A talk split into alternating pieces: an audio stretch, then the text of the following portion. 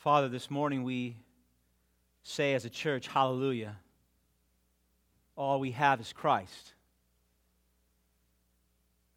Hallelujah. He is our life.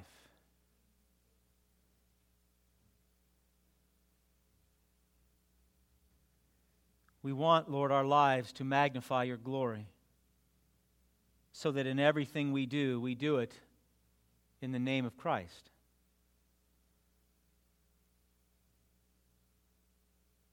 Help us this morning, Lord, hear a very difficult verse in the context of our culture. I pray, Lord, you would be gracious with all my sisters in Christ, that they would not receive this word in any way other than you intend. And let it be based upon the gospel already firmly established, the work of Christ and who we are in Him.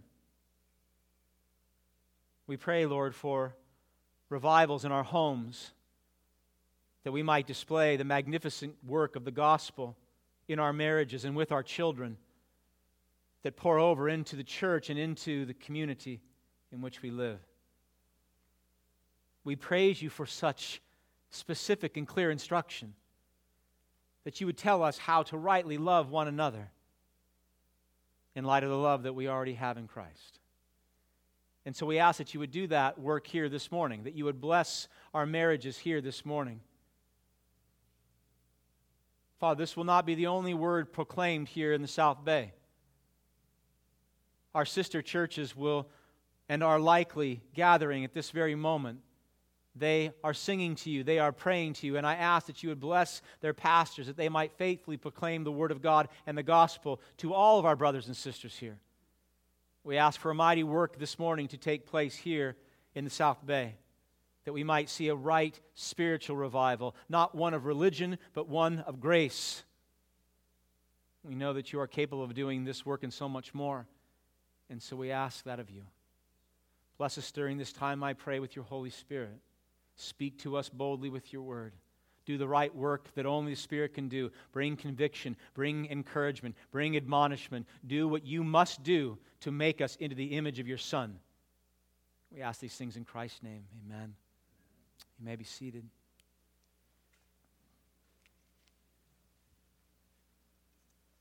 Good morning.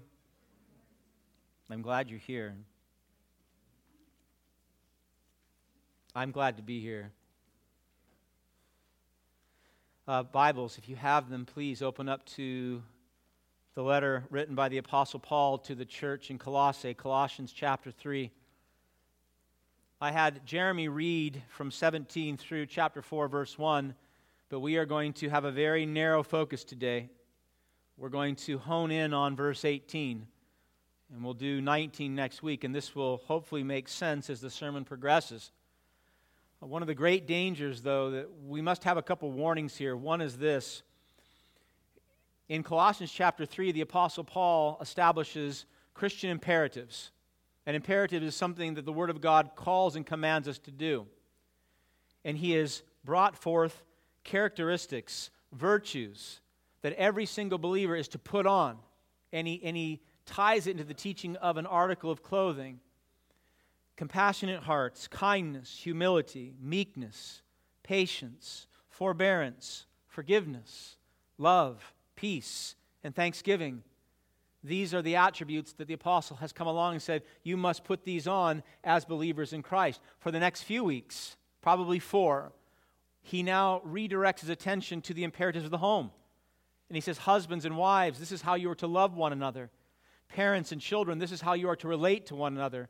Masters, slaves, and we're going to see that in the context of employer and employee. This is how you are to relate and love one another. Commands for holiness in the home in light of our salvation by grace through faith in Christ. But the great danger of speaking to these imperatives is that we become a religious people. And so we must remember that in chapters 1 and chapter 2, Paul has already established the preeminence of Christ, the work upon the cross, and then are being called and saved into him already. He said in, in verse 21 of chapter 1 that by grace we who were once alienated and hostile in mind, doing evil deeds, He says, He, Jesus, has now, has now reconciled us in his body of flesh by his death in order to present us holy and blameless and above reproach. In other words, the only way you can pursue holiness in Christ is knowing that you've already been made holy. Otherwise, we'll become a radical and I would say wicked religious people. We must hear these imperatives to walk in a manner worthy and pleasing of the Lord in light of the gospel and in light of Christ. And so that's something we must keep ever before us as we look at more imperatives on how we are to live our lives. There's another warning that I think is instrumental before we move on, and that is we must not see our lives as God saying, put on this, put on that, be a holy people, as though this is just about our own personal sanctification. That God grants these imperatives so that we can grow in our relationship with God independent of other people. This calling is a calling to relationship, first with God and then with one another. The first and greatest commandment is to love the Lord your God with all your heart, mind, soul, and strength. The second is like it, to love your neighbor as yourself. And so all of these imperatives are in the context of intimacy and relationship one to another. John MacArthur said this He said, Christianity is not just personal, it isn't just a transformed life, it is a transformed life that transforms an environment in which that life lives. In other words, by us putting on all these glorious aspects that Christ has given us through the cross, we are to then transform and impact all those people that are around us. And so Paul says, i want to look at the home. I, I want to talk about marriages. I want to talk about parenting. I want to talk about master slave relationships because Paul understood something. Listen, my beloved. He understood something our culture, and I would say the church, still doesn't quite get today. This battle between good and evil, it's not being fought upon the world stage. Its main players are not the United Nations, Donald Trump, Kim Jong un, and Vladimir Putin. That is intended to deceive. The real battle, we know, for good and evil is in the heart of every man. And the primary battlefield that that is taking place is in the home. And so Satan has battled against our homes now for decades. And it's the reason that we find our community and our culture in such shambles. And so Paul then and now says, let's look at the home. Let's look at the relationship of the husband and wife, and the parent and the child, and the master and the slave.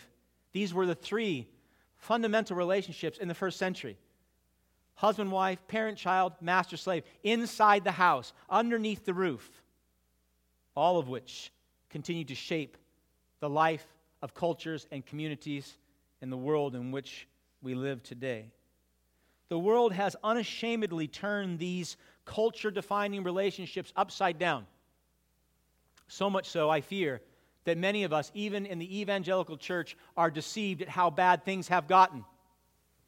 My beloved, when a culture becomes so debased of mind that we can no longer identify gender as male or female, we are in horrible shape. You know, if you swim in a pool long enough that's cold, you start to get numb. You lose the feeling. You stay in that pool long enough and you will, you will die. It will kill you. So, what I like to do over the next four weeks is I'd like to look at these relationships husband, wife, parent, child, master, slave in some detail. That maybe by God's grace we can shed the gospel of grace and Jesus Christ on our homes and warm these waters up a bit and bring them in line with what the Bible has to say, which is good and profitable and true. And I know that if we, if we as a church, Cambrian Park Baptist Church, if we by God's grace can have homes that are healthy, that are, that are ruled rightly by Christ and His Word, it will impact our community and our community to our nation, our nation to the world by His grace. And so let's do that this morning. I, I want to look at one verse my, my youngest son said to me last night as we were doing our, our, our, our devotion time, he goes, You're going to preach an entire sermon on one verse, on that verse? And I said, I had to actually cut it down. I was long on my notes, so this is an abbreviated version. And I'm still probably going to go long, so please forgive me ahead of time. We're going to look at the one teaching, verse 18 Wives, submit to your husbands as is fitting in the Lord. And I want to look at that in four ways one, the struggle of submission, two, the calling to submission, three, the boundaries of submission, and four, the fruit of submission. The struggle, the calling, the boundaries, and the fruit. So if you are not a female, and or if you are not married, this sermon is still for you. That was another question that came. Well, how do I listen? I said, well, listen, this ties into everything. A wife's submission to her husband in a marriage defines the home and it defines cultures. So this is for all of us. We're all part of it. So let's listen with all our might. Point number one the struggle of submission. Verse 18 Wives, submit to your husbands as is fitting in the Lord. I think most of us would agree that submission, in general, is a problem for fallen man. We don't like to submit to anyone other than ourselves. And this goes all the way back. The first lack of submission found in sacred scripture, where was it? Genesis chapter 3. When Adam and Eve says, "We are not going to submit to God." God said, "Do not eat from the tree of the knowledge of good and evil," and they said, "No, we will." And so it goes back to the very beginning. This anti-authority will not submit way of living. And it defines our culture today. I don't need to go into great detail because you know this. Rebellion against authority, rebellion against the powers that be, is considered a supreme virtue in the Western world. This is why we see so much of it on the news on a regular basis. It goes without saying, I do believe, that the idea of submission is considered oppressive and evil, especially when someone is saying that a female must submit to a male in any capacity. And so we have embraced, as a culture, what is called gender egalitarianism. It is the dominant worldview in the West. And it is the belief that men and women are completely equal in every capacity. And as being completely equal in every capacity, they should be afforded equal standing and authority in all relationships and in all power, regardless of circumstance. The world teaches this because it wrongly believes, now listen, that because two people can't do the exact same thing, it does not mean that they are not equal. If a woman cannot be a pastor or a man cannot be a mother, today the culture screams foul, that's wrong. Everybody has to have the right to do everything. But Jesus said, the kingdom of God, the first shall be last, and the last shall be first. Jesus said, and then the kingdom of God, the greatest will be a servant to all. Secular egalitarianism has taken this to such an extreme measure that we can no longer make simple binary distinctions man, woman, he, she, husband, wife. In June of this year, the state of Oregon became the first state to approve for its residents on its driver's license or its Oregon state ID a third option it used to be M for male, F for female, and now they have another box and it's X. And no one knows what that X is. But it's an opportunity to define yourself as something other than male or female. This is egalitarianism to the extreme. We can no longer identify our own gender. Those egalitarians who profess Christ argue from the scriptures they say because God created mankind male and female in his image, Genesis 1:27. And because God commanded both the man and the woman to rule over the earth, Genesis 1:28. Egalitarians within the church say any distinction of any kind that doesn't allow for every single man and woman to do the same thing is man made and a product of the fall, not God's teaching. This has become so prevalent that even in evangelical circles and many Christian authors arguing that if it's not equal, it devalues the human being. In other words, submission is attached to value, submission is attached to worth. And so they vacated verses like Colossians 3:18 or Ephesians 5:22. They say that Paul was not arguing that this applies to all people in all places at all times. He's saying this was not a universal application. It was during that time when women saw themselves under men. Or some argue even more subtly, it was not the Holy Spirit talking, it was Paul who taught Colossians 3, chapter, uh, cha- chapter 3, verse 18, and not the Holy Spirit. Of course, the question then becomes well, how do you differentiate what Paul is saying and what the Holy Spirit is saying? Those who argue egalitarianism in the church have forgotten Genesis chapter 3, verse 16, where God said to the woman, Your desire shall be contrary to your husband, but he shall rule over you. The desire of the curse is for the woman to rule over the man. And that's why it's such a problem today. It was part of the fall and part of the curse. But the Bible, we believe, teaches not egalitarianism, it teaches complementarianism. I know those are big words. Egalitarianism says equal in value, equal in worth, and equal in position and authority. Complementarianism says this. Now listen, it says that God made men and women in his image, and therefore men and women have equal value and equal worth, infinitely so. And at the same time, God made us to complement one another, male and female, coming together as one, complementing. And therefore, there are distinctions in role and authority. One of those distinctions is found here in Colossians 3:18 and Colossians 3:19. Look at the verse again. Wives, submit to your husbands as is fitting in the Lord. Now that word in the Greek, it's a compound word, and it literally means to come under an arrangement or under an appointment. And in the context of marriage, it's this it is God appointing the wife to voluntarily submit herself under the loving, Christ like leadership of her husband. It does not convey in any way that the woman is of less value or worth than the man, nor the man is of greater value or worth than the woman. That would be contrary to God's very own word.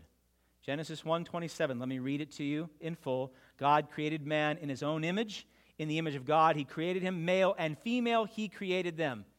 If you are created in the image of God, male and female, then you are ascribed infinite value, independent of gender. That means that all people, listen closely now, male and female, young and old, rich and poor, unborn and born, have infinite worth, regardless of role, regardless of position, regardless of authority. And therefore, no man can feel proud or superior because he's a man, and no woman can feel inferior because she's a woman. Not possible in the context of Scripture. If God sees us as equal in value, then the question of personal worth is forever settled, and it nullifies any argument that submission means lack of worth or devaluation of anybody. My beloved, you know this. Jesus Christ was not inferior to the Father. He was not less valuable than God the Father. And yet, Jesus Christ, his entire life, was in complete, total, and perfect submission to God the Father. John 6 38. Jesus said, For I have come down from heaven not to do my own will, but the will of him who sent me. Total submission, and yet equally God. John 5 19, Jesus said, Truly, truly, I say to you, the Son can do nothing of his own accord, but only what he sees the Father doing. For whatever the Father does, that the Son does likewise. In submission, but equally God, equal value. Nor is a woman created in the image of God and therefore infinitely valuable any less of a person because she willingly comes under her husband to serve her husband, to be his helpmate. Are you with me? Okay. On the contrary, when a woman, out of her love for Christ, marries a man, comes under his leadership, and submits to him in a manner that is fitting to the Lord, she glorifies God. She magnifies her role as a woman, contrary to what the culture tells us. Okay, so we know why it's so hard. We see this struggle because when we think of submission, we think of worth, and you have to completely separate those. To submit to someone does not devalue you. So, what is this calling to submit? Point number two look at verse 18 again. I hope that you have this verse memorized by the end of the sermon. Wives, submit to your husbands as is fitting in the Lord. The most basic understanding of submission is submission, to come underneath someone else's mission. something someone else is doing. In the context of a marriage, we understand that God the Father is the head of Christ. Christ, our Savior, is the head of the husband. The husband is the head of the wife, and they're all engaged in the same mission, and that is the glorification of God. So if the husband, sisters, if your husband's mission is to honor God through the exaltation of Jesus Christ, that is your mission too. That is your mission too. And you're coming under his doing that. You say, well, you know, it's, it's really hard for me to come under my husband because at times he's not worthy of me submitting to him. And I would say, Amen. Many times he is not worthy of you submitting to him, but Christ is worthy, and Christ is calling you to submit to him in your submission to your husband. Christ is worthy. Christ submits to the Father, and he calls you to submit to your husband in a manner that is fitting to the Lord.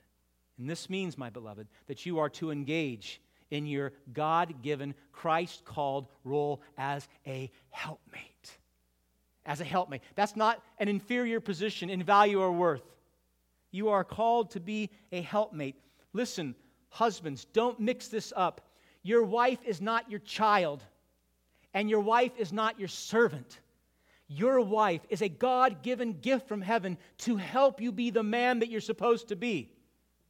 Genesis chapter 2, verse 18, before the fall. Before the fall. The Lord God said, It is not good that man should be alone. I will make him a helper fit for him. That's you. And this is why Paul uses a different word here in this passage. When he talks about the role and responsibility of the child in the home, he uses the word obey. When he talks about the responsibility of the servant in the home, he uses the word obey. He doesn't use that for the wife. For the wife, he says, submission, because submission is a voluntary act out of love to come under someone else. And in the context of a biblical marriage, my dear sisters, it's you voluntarily coming under the submission of your husband, submitting to him that you might rightly love him and make him the best man that he can be. And you are instrumental in that task. You do this for his betterment. You do this for his life in Christ.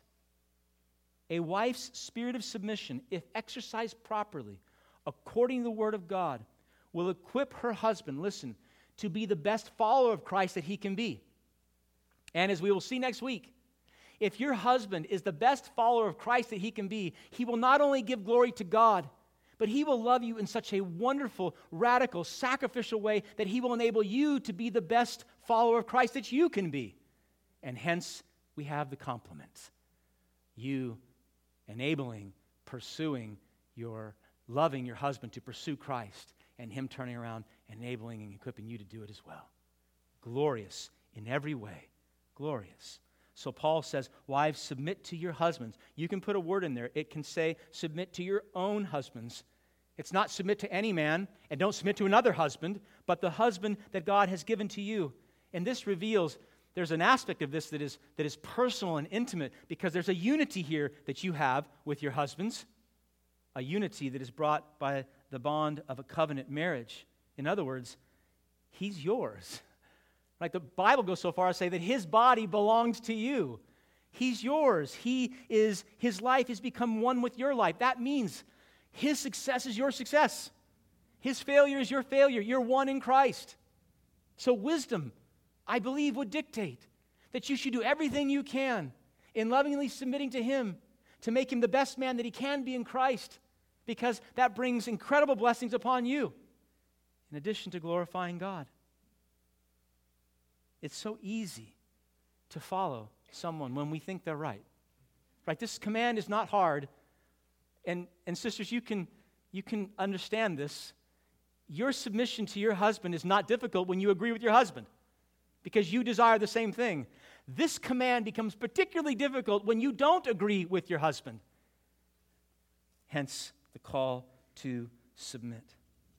But in submitting, you then will say, All right, I will not, I will not fall into the trap, the trap of Genesis chapter 3. I will not attempt to usurp the headship of my husband directly or indirectly. I will fight against it. I will listen long. I will be patient And I will strive to submit comprehensively to everything that my husband is leading me to do. And that's the hardest part. It means you can't pick and choose. Sisters, you know that if you pick and choose what you will submit to, then your husband is submitting to you. If you decide what you're going to follow him in and what you're not going to follow in him, then who's leading? You become the leader, and you fall into the trap of Genesis 3. And God is dishonored in that because that's not how He made us to complement one another. Instead, you want to anticipate your husband's leadership, to anticipate it, to know what he desires, and to work to that end, to work hard to show him the love and the respect and honor as your husband that God has rightly given him, even if at times he's not worthy of it. And there are many times, my dear sisters, that we are not worthy of that but by grace and humility you will love us anyway, rather than following him begrudgingly. You know the difference, right?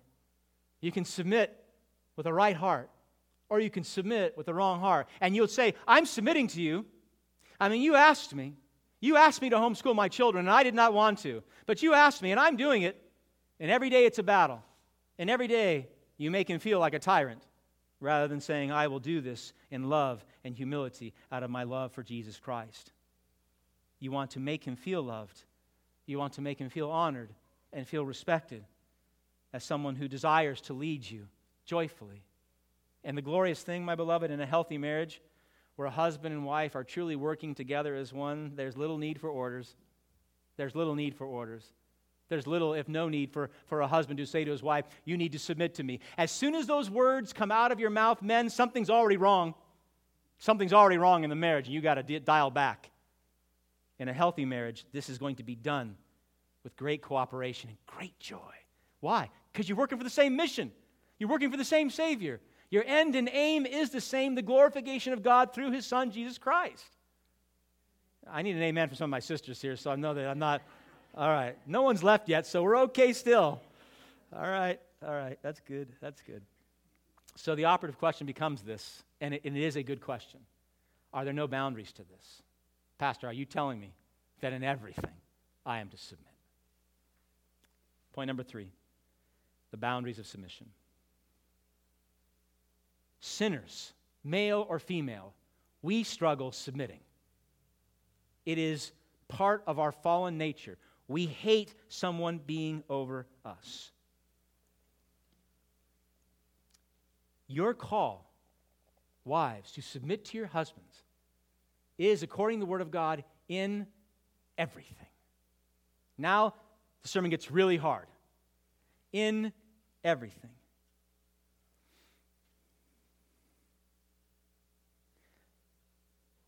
Being called to submit to a sinner is a hard calling.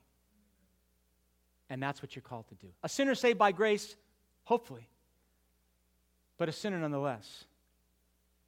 And so it's right to say, are there any checks upon this? When he is sinning, what is my responsibility as a godly wife to submit to him? Paul, in Ephesians chapter 5, he fleshes this out a bit for us. He writes this in verse 22, of Ephesians 5 Wives, submit to your own husbands as to the Lord. And then he says in verse 24, as the church submits to Christ, so also wives should submit in everything to their husbands. So here's the operating parameter. As to the Lord, you are to submit to your husbands, and as the church submits to Christ, you are to submit to your husband. Now that's that's a, a very clear teaching. As believers in Christ, we do not have the right to say, the Bible calls me to share the gospel with the lost, but I will not do it. That is rebellion and lack of submission, making it difficult for you to call Jesus Christ Lord. Or the Bible says that thou shalt not lie, but I lie all the time, and I'm not really concerned about that. We do not have that right in Christ. We are to submit to Christ in all things. So, is it really all things? Is it that absolute? If I were to ask Lori after church to get in the car with me, and she's going to be my getaway driver. And we're going to drive down to the local bank, and I'm going to break into the ATM, and I'm going to steal money. She's going to drive for me. I'm not telling her to steal the money. She just has to be the getaway car. She's, she's a good driver. Does she have to submit to me? Some of you are shaking your head now. what if, what if my wife struggles taking pain medications after a surgical procedure? And I believe that she should. And I say, you know, you, you should really take that. Is she compelled to submit to my wishes in that case? What is the rule that establishes this understanding? How do we understand it? Verse 18 says, Wives, submit to your husbands as is fitting in the Lord. This is key, and it's a key word. It literally means to come up to a particular standard or a rule. It is fitting, my beloved, for wives to submit to their husbands. This is the ordained structure of a godly marriage. It is fitting, dear sisters, for you to submit to your husbands in everything as long as that everything honors Christ as Lord. Where do I get that? Go back up to verse 17. So we're in 18. Go back one verse. Verse 17. Paul said, Whatever you do, and he's certainly speaking to wives, whatever you do in word or deed, do everything in the name of the Lord Jesus. And then we hit verse 18. Wives, submit to your husbands as is fitting to the Lord. In other words, the everything is guarded by that which is fitting to Christ. The everything is guarded by that which is honoring to Christ. So if your husband ever asks you to do anything that is dishonoring to the Lord, you must say no. I'll, I'll make it even more clear. There are two basic operating principles to this. If your husband asks you to do anything that is sinful, that is contrary to the Word of God, not only must you not submit, but you must say to him, I will submit to my Lord Jesus Christ, my eternal husband first. Thus saith the Word. You must do that in love and humility and grace. But you cannot submit to your husband when he's calling you to sin. It's okay to say amen. We're not reading into that. Jesus said in Matthew chapter 12, Who is my mother and who is my brothers? Whoever does the will of my Father in heaven is my mother, my brother, my sister. Doing the will of God is your calling, husbands and wives. So we do not submit, sisters, if the husband asks you to do that which is contrary. There's another one, though. If your conscience is not clear in that which you're being asked to do, it's not that clear, black and white. You don't know that the Bible says yay or nay. It is a conscience issue. Again, if, if my wife struggles taking pain medications because she has a conscience issue with that, I do not have any right to come to her and say, You must take these meds. I do not. I can counsel her. I can pray for her on that. I can encourage her to that end if I think that's right. But her conscience must be clear. The Apostle Paul said in Acts 24, verse 16, I do my best to maintain always, listen, a blameless conscience before both God and before men. So, what are you left with? What are you left with? If it doesn't violate the Word of God, is not sin, and is not in violation of your conscience, sisters, then you are to submit to your husbands. And that's, that's a good place to be. That's the everything that is honoring to God. That is the everything that brings honor in the name of Jesus Christ. It means that you will submit when you do not agree. It means that you won't go to a Genesis 3 rebellious heart right? So it's not a sin issue and it's not a conscience issue, but you still do not agree. It means you will lovingly submit and you will say, I will follow your lead. Because the Bible teaches that He is your covering. And you should pray for your husbands. If you think that he's wrong, but it's not a sin issue, and your conscience is not violated by it, and you're going to come under his, his watch care, you need to pray for him. Because if he's wrong, it's on him. It's on him. And he must, he'll be held accountable for Christ. So don't go, huh? Uh, yeah, you'll get it. You'll see. Don't do that. Don't do that. Pray for him. Say, I, I don't agree with you, but I'll pray. I'm going to submit to you. I'm going to come under you because I love Christ and I love you. But be careful. Be careful.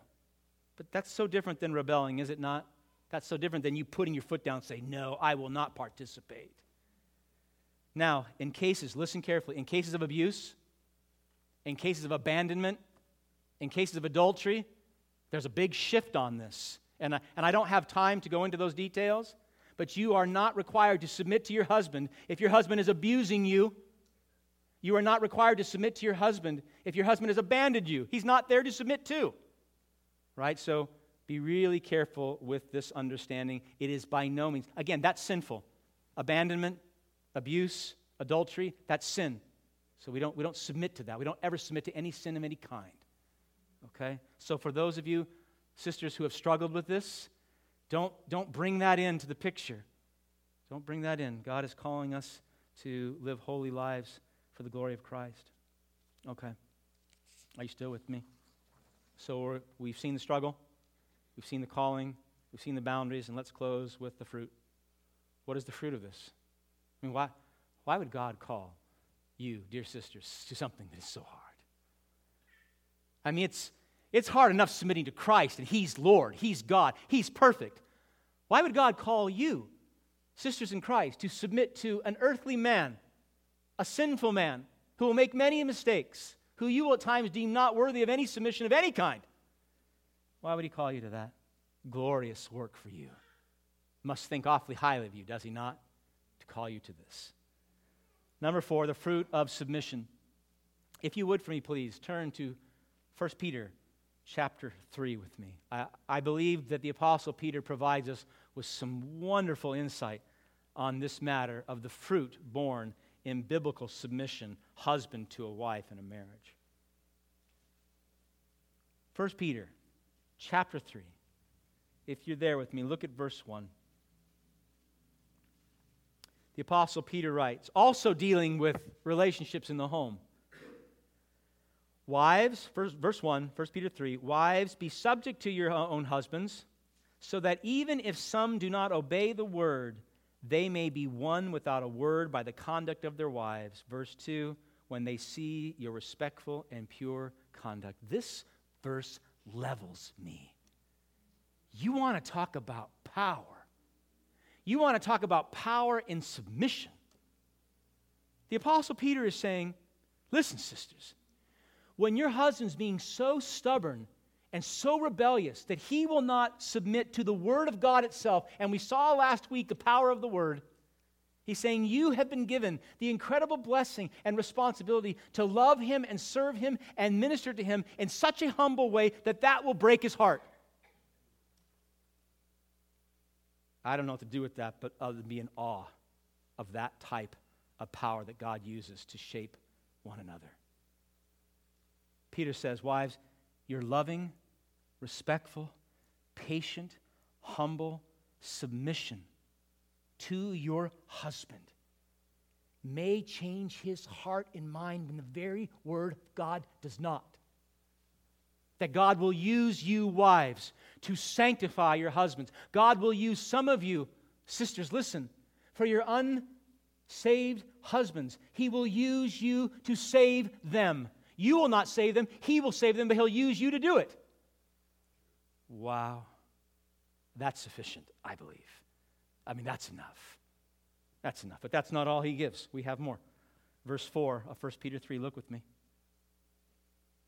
He says, Adorn yourself with the unperishable beauty. Listen to the description of the Holy Spirit here of you. Adorn yourself with the imperishable beauty of a gentle and quiet spirit which in God's sight is very precious. There's something precious about that word.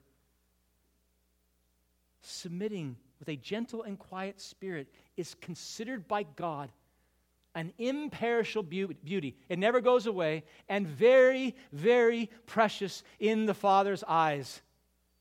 Again, these words are too extraordinary that this humble submission on behalf of your love for Christ to a to a sinful man is imperishable in beauty and very precious to God the Father. And so, even when the world sees it as antiquated or oppressive or evil, God says it's just the opposite. It's just the opposite. He's saying, Wise, when you do this, I find it very precious. When you do this, I find it as an imperishable beauty beyond measure. Look at verse 5. For this is how the holy women who hoped in God used to adorn themselves by submitting to their own husbands. So the, the adorning was not external, it was internal. And that internal was through submission. Verse 6 As Sarah obeyed Abraham, calling him Lord, and then and you are her children, children of Sarah, children of the promise, if you do good and do not fear anything that is frightening. Why would, why would Peter say that? Why would he say, Don't be afraid? It is always a fearful thing when you are submitting to someone else.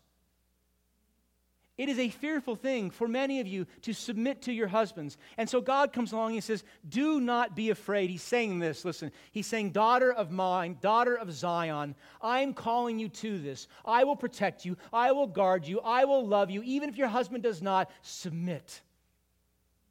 Do not be afraid. Use your gentle and quiet spirit with your husband to magnify my glory. Do it in everything. Don't submit sometimes and not others. If it's not a sin issue, and if your conscience is clear, then submit, submit, submit, that you might magnify the work of Christ. Instead of, more often than not, we assert ourselves, do we not? We demand our rights, and we use our tongue to set him straight. That's not precious to God, and that is of no imperishable beauty. It is precious to God because it requires you to die to yourself.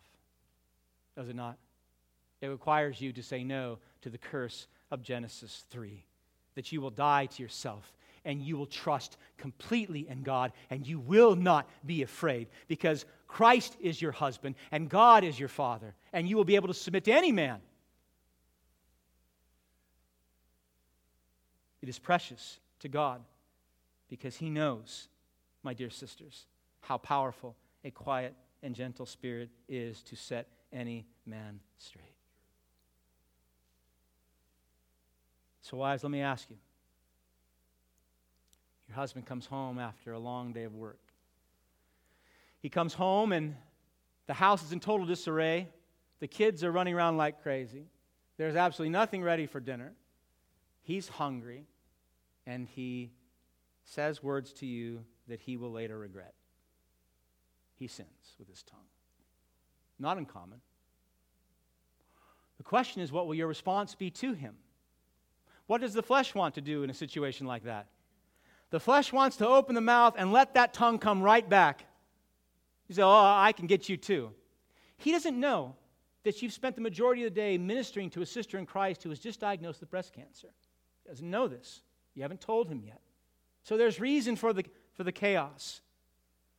What is most precious to God? You flying at him with your tongue and saying things that you too will later regret? Or with a gentle and quiet spirit, maybe not even explaining yourself in that situation, hearing, turning, and making things right? Which is more honoring to God? Which will have the greatest impact on sanctifying your husband's soul. The first option is you go at him and you say, oh, you know, I, I got a pretty good tongue. I can do that too. And, and you might. You might even win the fight. You might even make him feel horribly guilty. You can yell at him and tell him that you spent the entire day ministering to his sister also who has breast cancer. Oh, there's another way. There's a gentle way and a quiet way that will break him through and through. And that is loving him and submitting to him, even in that moment. He has sinned against you, even in that moment. It will lead, by God's grace, to him seeking forgiveness for his insensitivity. And it will lead, by God's grace, to him being the Christ servant leader that he's supposed to be and cleaning up for the kids and ordering the kids and maybe making dinner for you because you had a hard day too.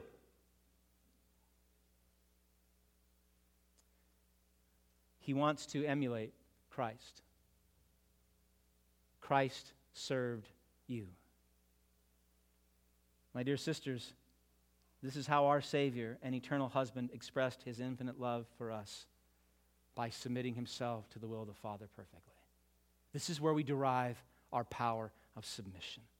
That Jesus Christ, according to the planned ordained plan of the Father to save sinners like us, submitted himself even to the point of death on the cross.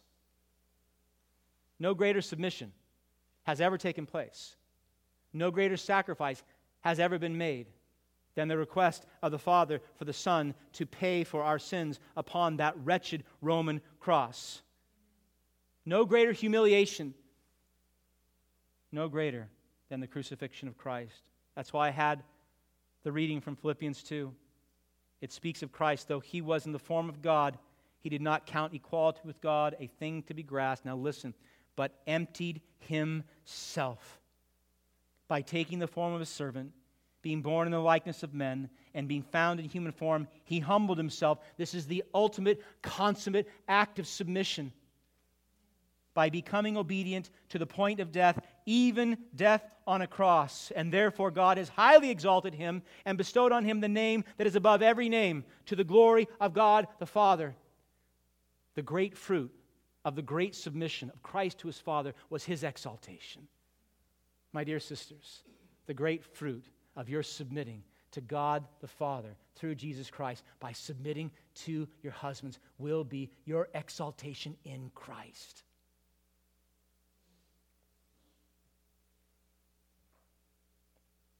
your joyful submission to your husband, especially when he's being difficult, is the testimony of the power of the gospel, is it not? We don't want to submit. We don't want to submit, especially when the husband's wrong. But the power of the gospel shows a transformed life in light of the work of Christ. It says no to the culture when the culture says fight back. It says no to the culture when the culture says get above your husband. It says no to the culture when the culture says, if your husband is acting this way or not pleasing you, then leave and find someone who will. Find a husband that will submit to you. We say no to that as a church. We say no to Genesis chapter 3.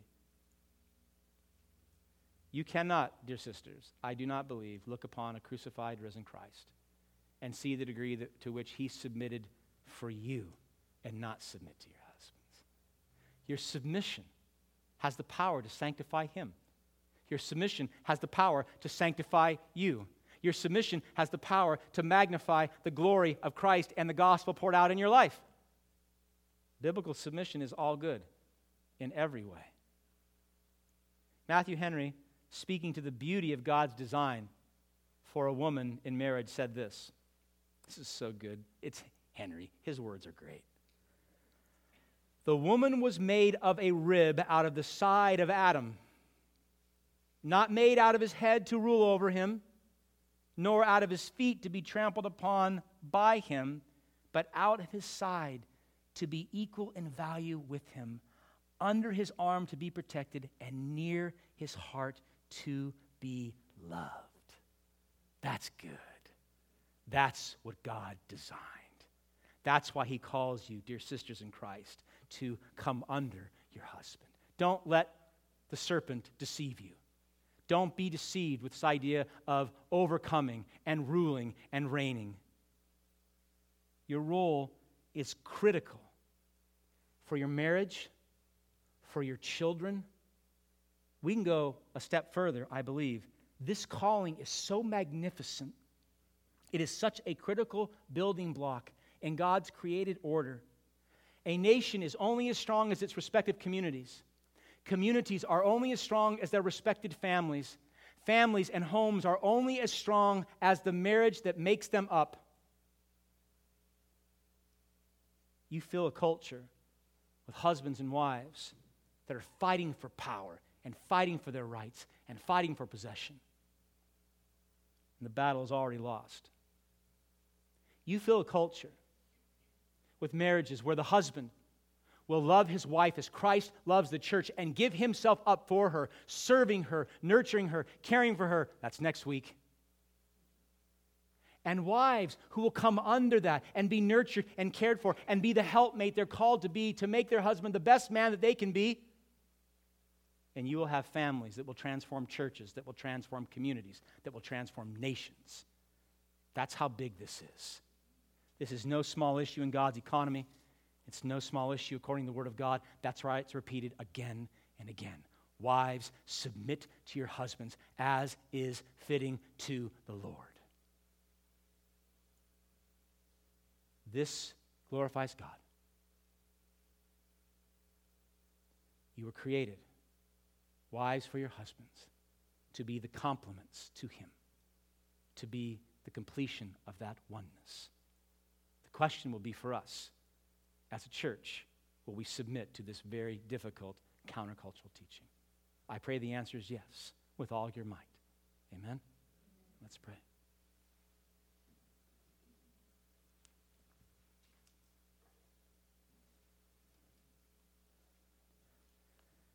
Heavenly Father, we are well aware that a teaching like this from a verse like this would alienate many in the church today, at least in the Western world. We are aware that this teaching goes against our flesh and against our rebellious desire that is compelled through Genesis 3 and the curse. It certainly violates every fiber of the culture and everything that we hear about men and women and our relationship one to another. We're asking, Father, that you would overcome all the lies, all the false teachings that have made their way into the church, all the false teachings that dominate the airwaves, that you would overcome that in our hearts and minds. Give us a clear understanding of the magnitude of this teaching. And for my dear sisters, I pray that you would remind them not to be afraid. Perfect love casts out all fear. You are their father, Christ is their husband. So they can enter into this, maybe with fear and trepidation, but they can know that they are secure and kept in you. And so do that mighty work, Father. Magnify our marriages. Let us be here in Cambrian Park and here in the South Bay, a, a community of believers where the marriages are so grace filled and so gospel centered that people take notice. They see that we are different. They see that there's a love that transcends all understanding, and they glorify you. We ask all this for your glory, for you are most worthy of it. In Christ's name, amen.